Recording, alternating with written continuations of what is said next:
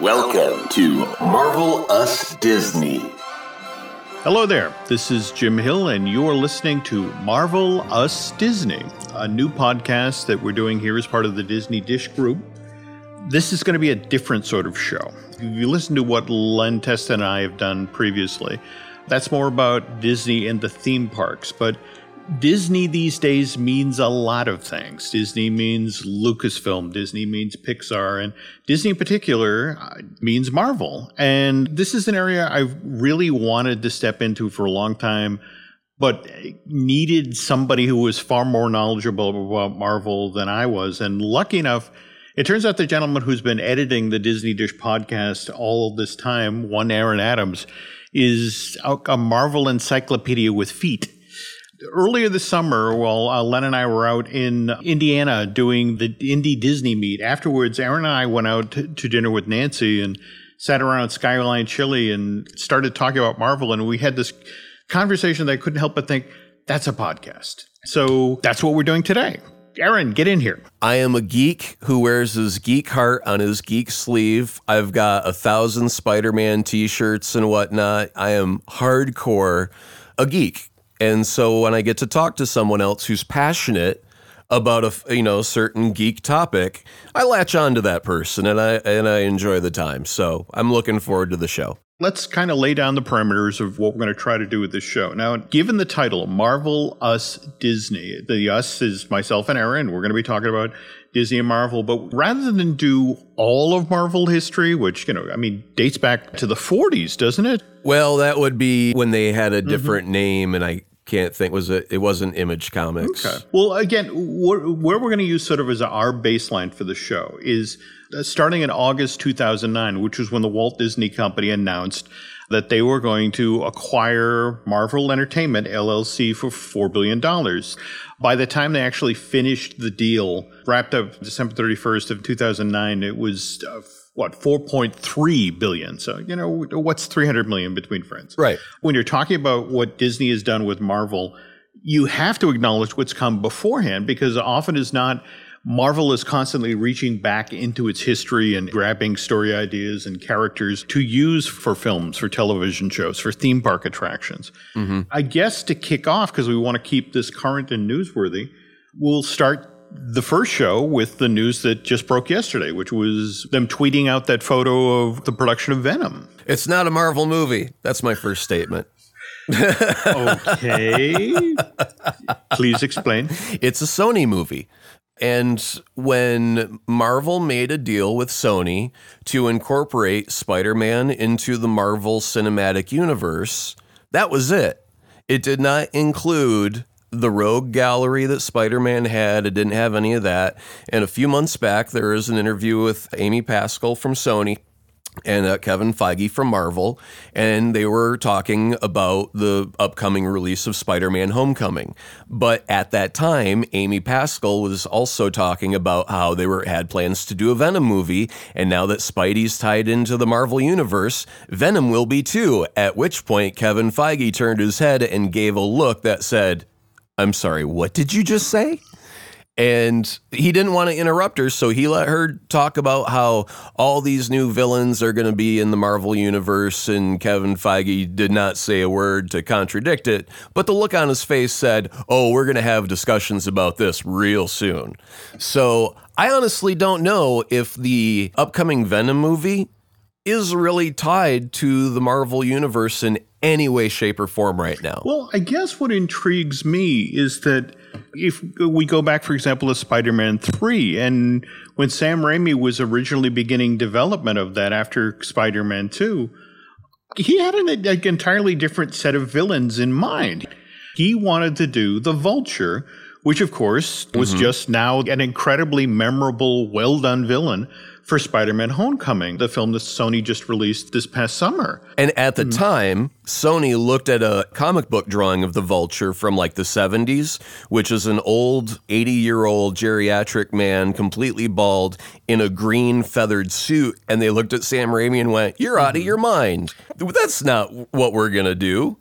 And so then they pitched him. Uh, Venom's very popular. You should do Venom. Well, absolutely. But the gentleman who really sort of ran this down Sam's throat was Avi Arad, who at that time was the chairman, CEO, and founder of Marvel Studios.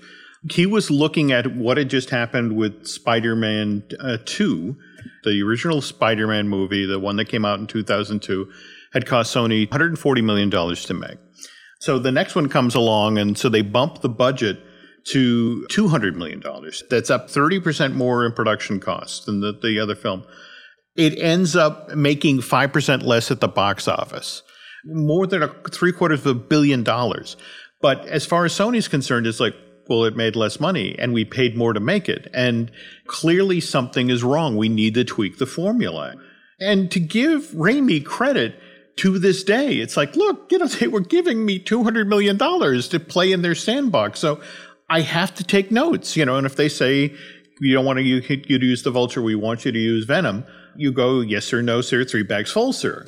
Uh, but yeah. anyone who saw Spider Man 3 realized that there was something kind of out of sync with that film, especially coming on the heels of Spider Man 2, which I think over dinner at, at Skyline, you and I were both saying was our favorite Spider Man movie, I think, until Homecoming came along. Is that correct, Aaron? Or? Yeah.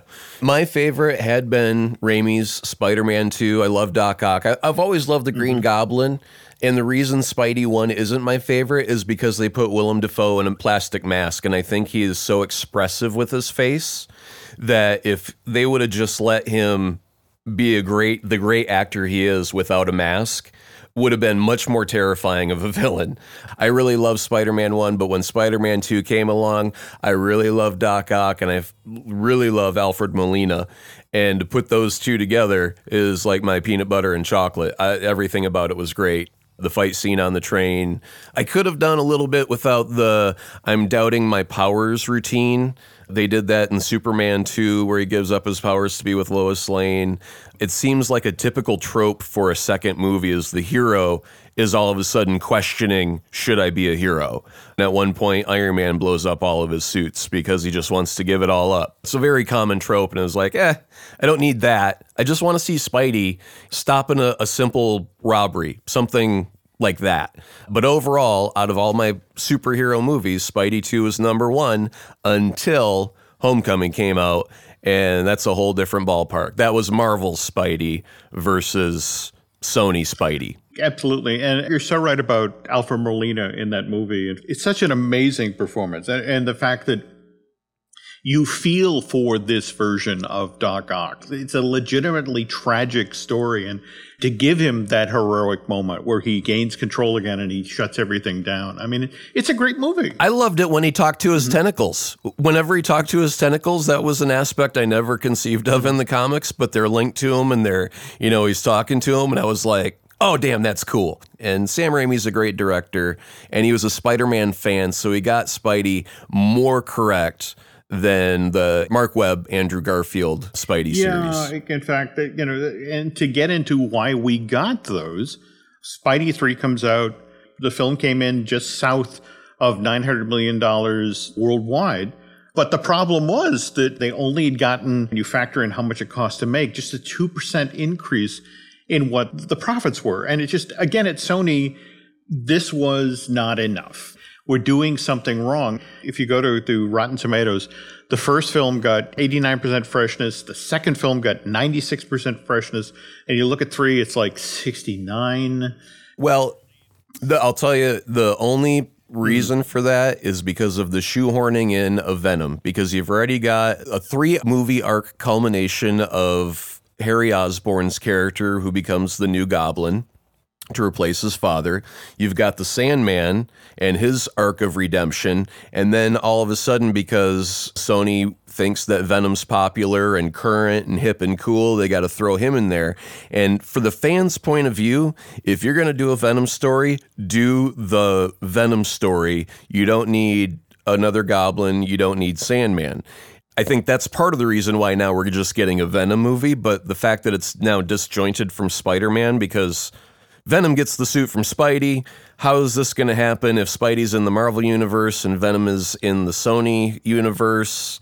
There's a bunch of questions about that upcoming movie that I don't know, but I also think it's Sony trying to fix their mistake of, yeah, we really screwed up Venom in Spidey 3. I definitely think you're right. But at the same time, when you're looping back to what Sam wanted to try to do, is like on the heels of Spider Man 3, Sony announces that they've got plans now for Spider Man 4 and Spider Man 5. And in fact, that they'd shoot this one giant mm-hmm. movie and then just lop it out for effects work and that sort of thing. And, and I mean, this is the plan as of October uh, 2008. But as they get into 2009, suddenly Sam is like, well, you know, I think we're just going to do four. Sam, who had spent all of this time setting up Curt Connors, the Dylan Baker character that you saw right. in what is it? You saw in two and three. Yep. So it's like he wanted to bring the lizard in, that, that this was a villain that Sam really believed in.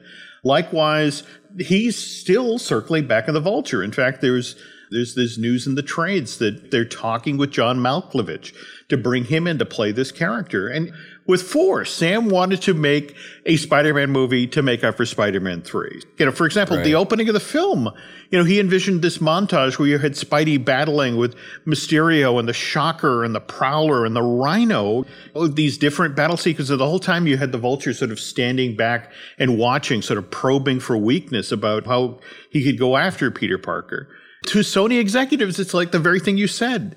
It's this 80 year old guy in a ridiculous suit. Who's going to want to see that movie?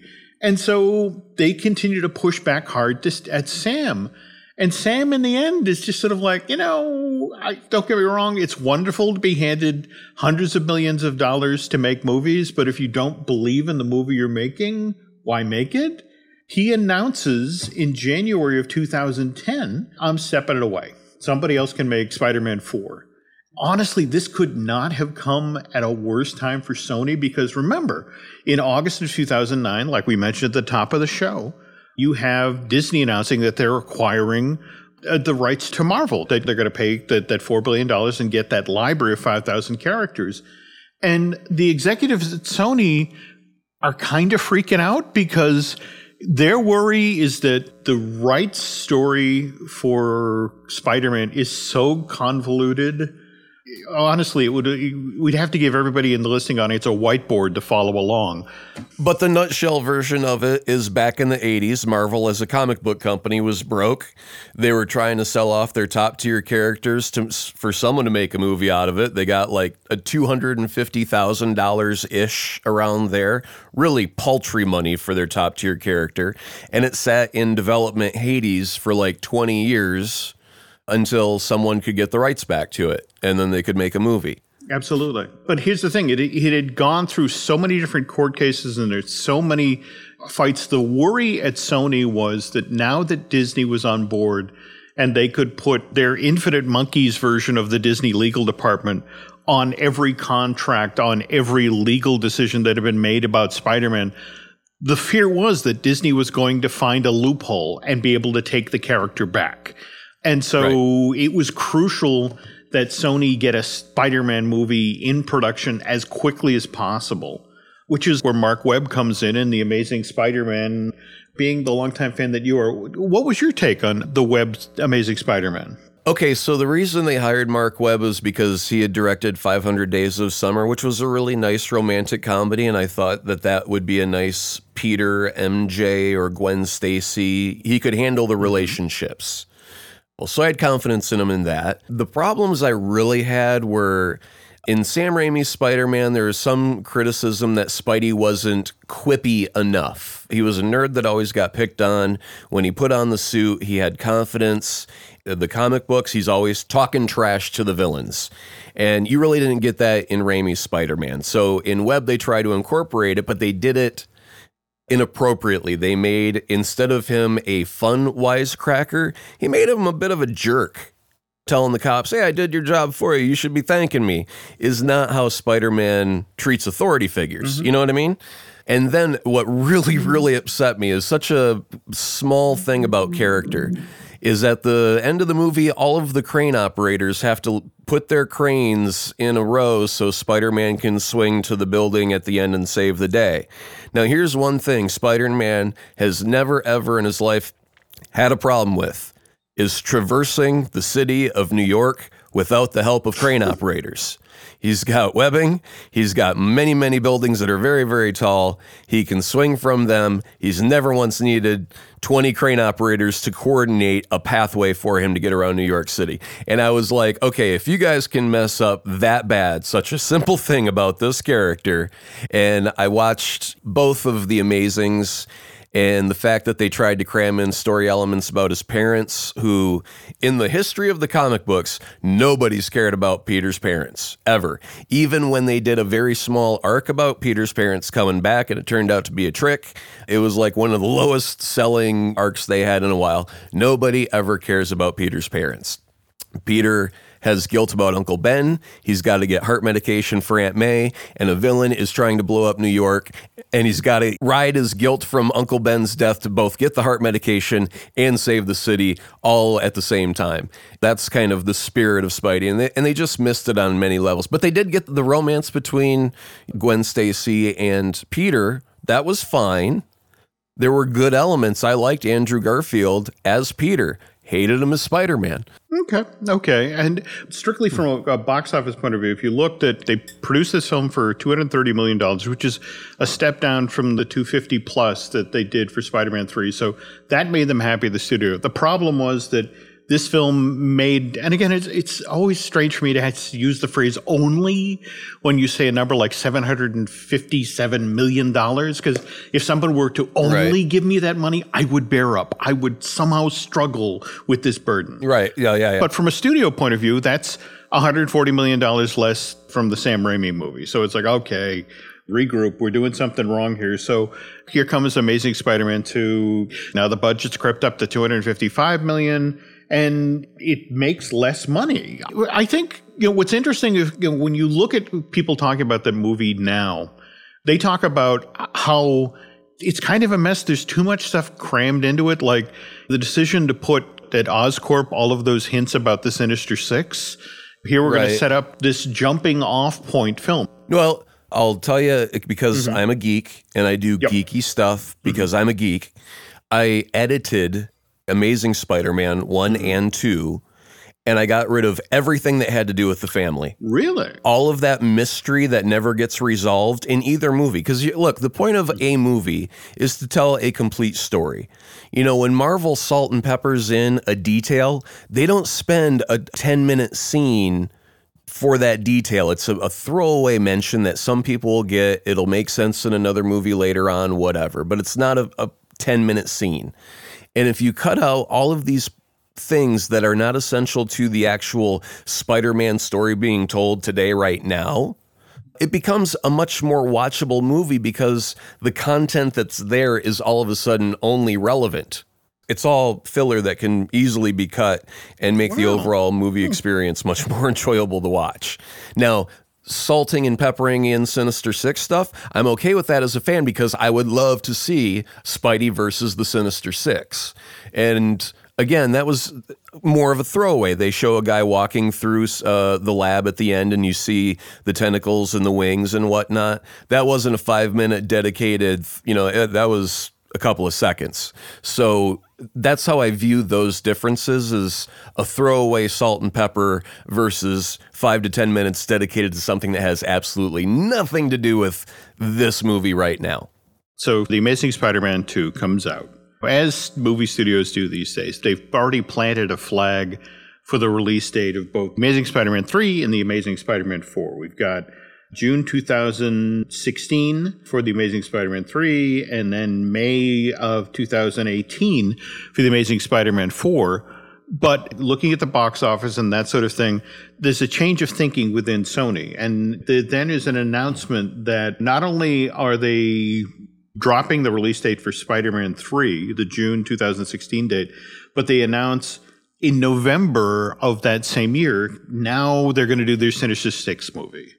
There's one version of this where it literally is the Sinister Six. You know, this was going to be Andrew Garfield. This was going to be, you know, these characters battling Spidey. Well, okay, Sony had always wanted to lead up to a Sinister Six because you had evidence of that in Amazing 1 and 2.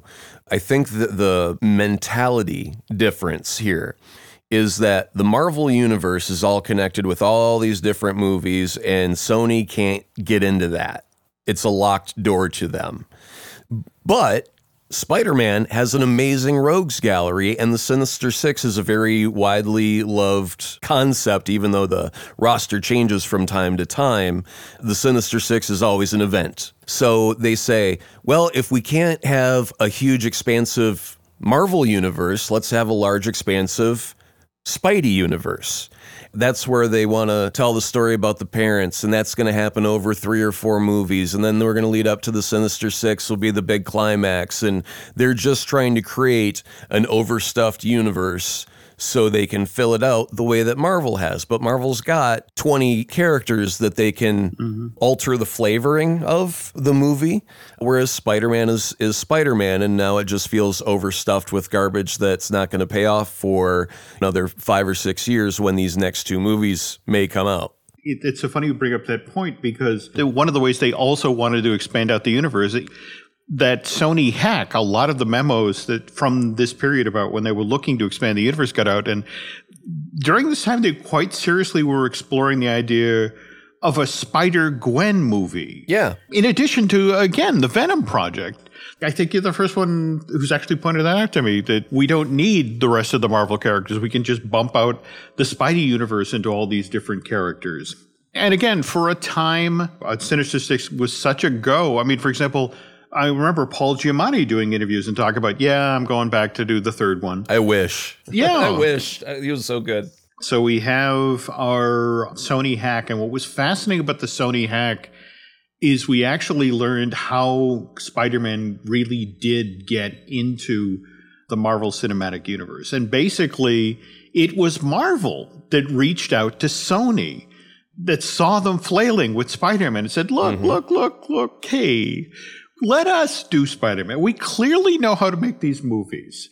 Let's reboot again. I realize you've just rebooted, but let's reboot again and we'll introduce him in Civil War. Sony initially kind of got upset. They felt like Marvel was overreaching, like, hey, come on, we know what we're doing. And then, of course, with the hack and all of the bad press they got, Sony actually suddenly felt very vulnerable and felt like, look, we really need to get a hit on the board. We really need to turn this around. And so they actually turned around and went back to Marvel and said, okay, is, is that offer still on the table? And yes, we'd, we'd love for you to do this. That's how we wound up with that wonderful homecoming, which both from the reviews and the film itself, I mean, just uh, with Captain America Civil War, it was such a wonderful introduction. It was. Of the, hey, Underoos, get in here. Here's one thing uh, a very simple thing I was thrilled about for Marvel's restraint is that not once has Uncle Ben or his death been mentioned by name. We've seen it in Sam Raimi's Spider Man. We've seen the ghost of Uncle Ben come back in Spider Man 2 to give advice from beyond the grave. Andrew Garfield had a different Uncle Ben to get killed off. And when we get to Civil War Homecoming, and Tony's talking to Peter, and Peter can't mention Uncle Ben by name, and he gets a little bit choked up. This 43 year old fanboy nearly needed a box of tissues.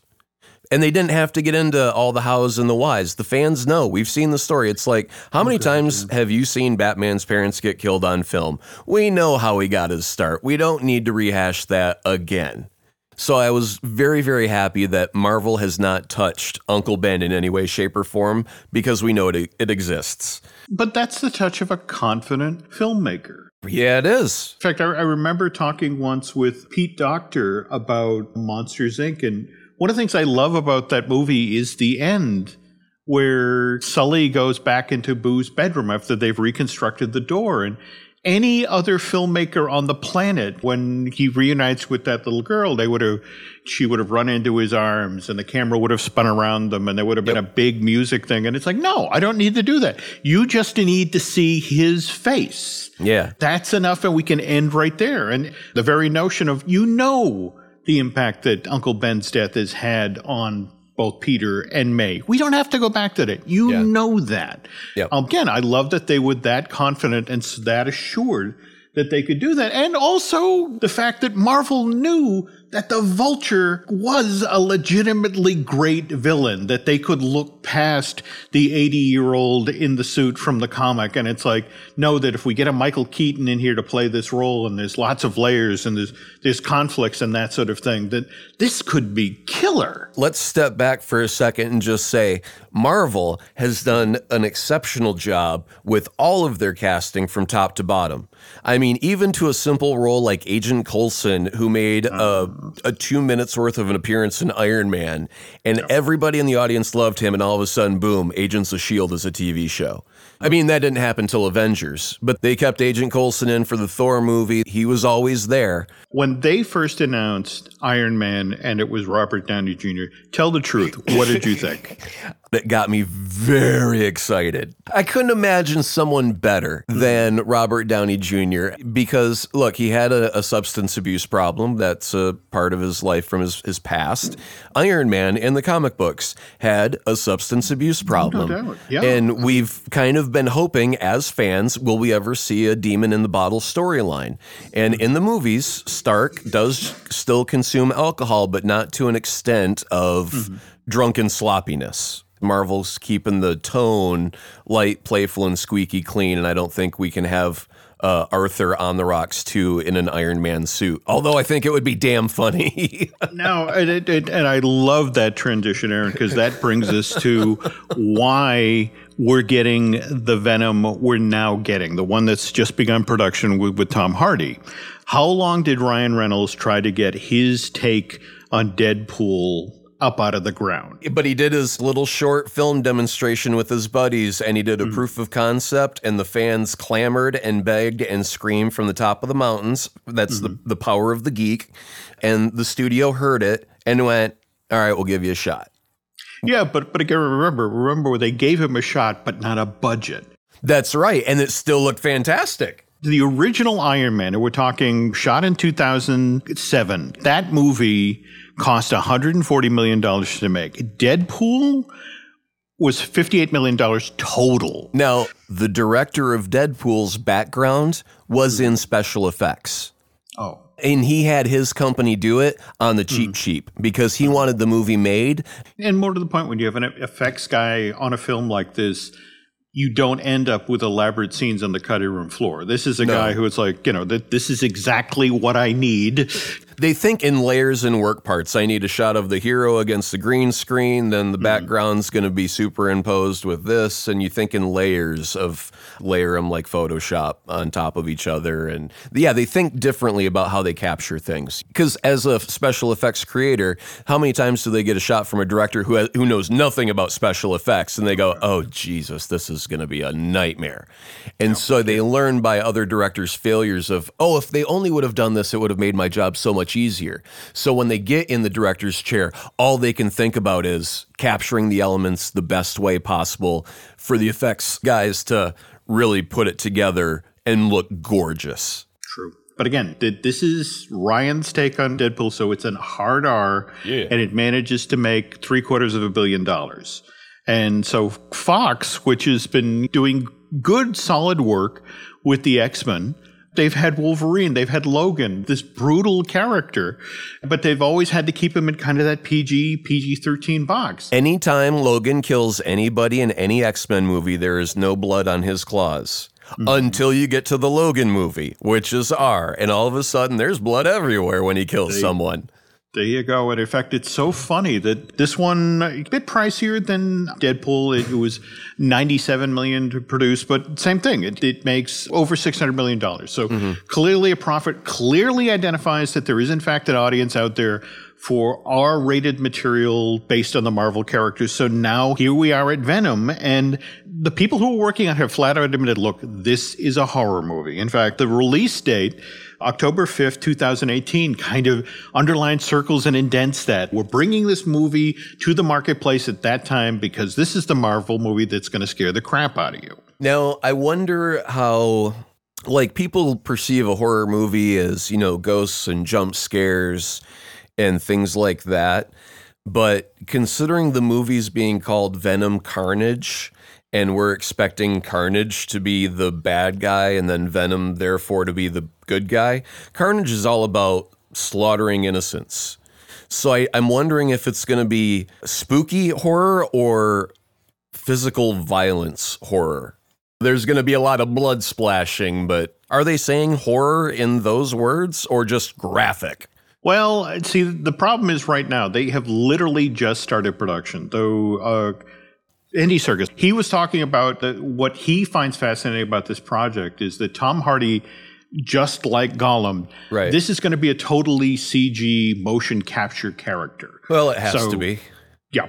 Again, knowing that and knowing that they're looking to do the hard R, this is going to be fascinating to see what they do. But at the same time, to come back to your wonderful Andy Pascal, Kevin Feige story, you, you can kind of understand why Kevin's like, well, yeah, we love Tom Holland, and yes, you know, we can't wait to have him come into the next Avengers movie. In fact, I guess I should mention that at the D23 Expo, they actually ran the teaser reel, which I'm hoping out ahead of, of Thor Ragnarok that we they finally walk this thing out Teaser reel for what? for uh, Infinity Wars. Oh, okay, okay. And they had this wonderful moment where it's Peter Parker on a school bus, but the camera goes close in on his arms and you see the hairs go up. They, you know, the spidey sense goes Yeah, up. yeah. And you get this face on Peter Parker, like, what the hell's going on? Right. The footage showed Spider Man right in the thick of the battle when they're going head to head. And just cannot wait for this movie and to see him there in the mix. Well, Spidey has been part of the Avengers team from time to time, but remembering that Robert Downey Jr. and Chris Hemsworth and Chris Evans contracts are all about up, is Marvel going to bring uh, dump trucks full of money to each of their doors to get them to sign on after uh, the Avengers series? Are these characters going to get killed off?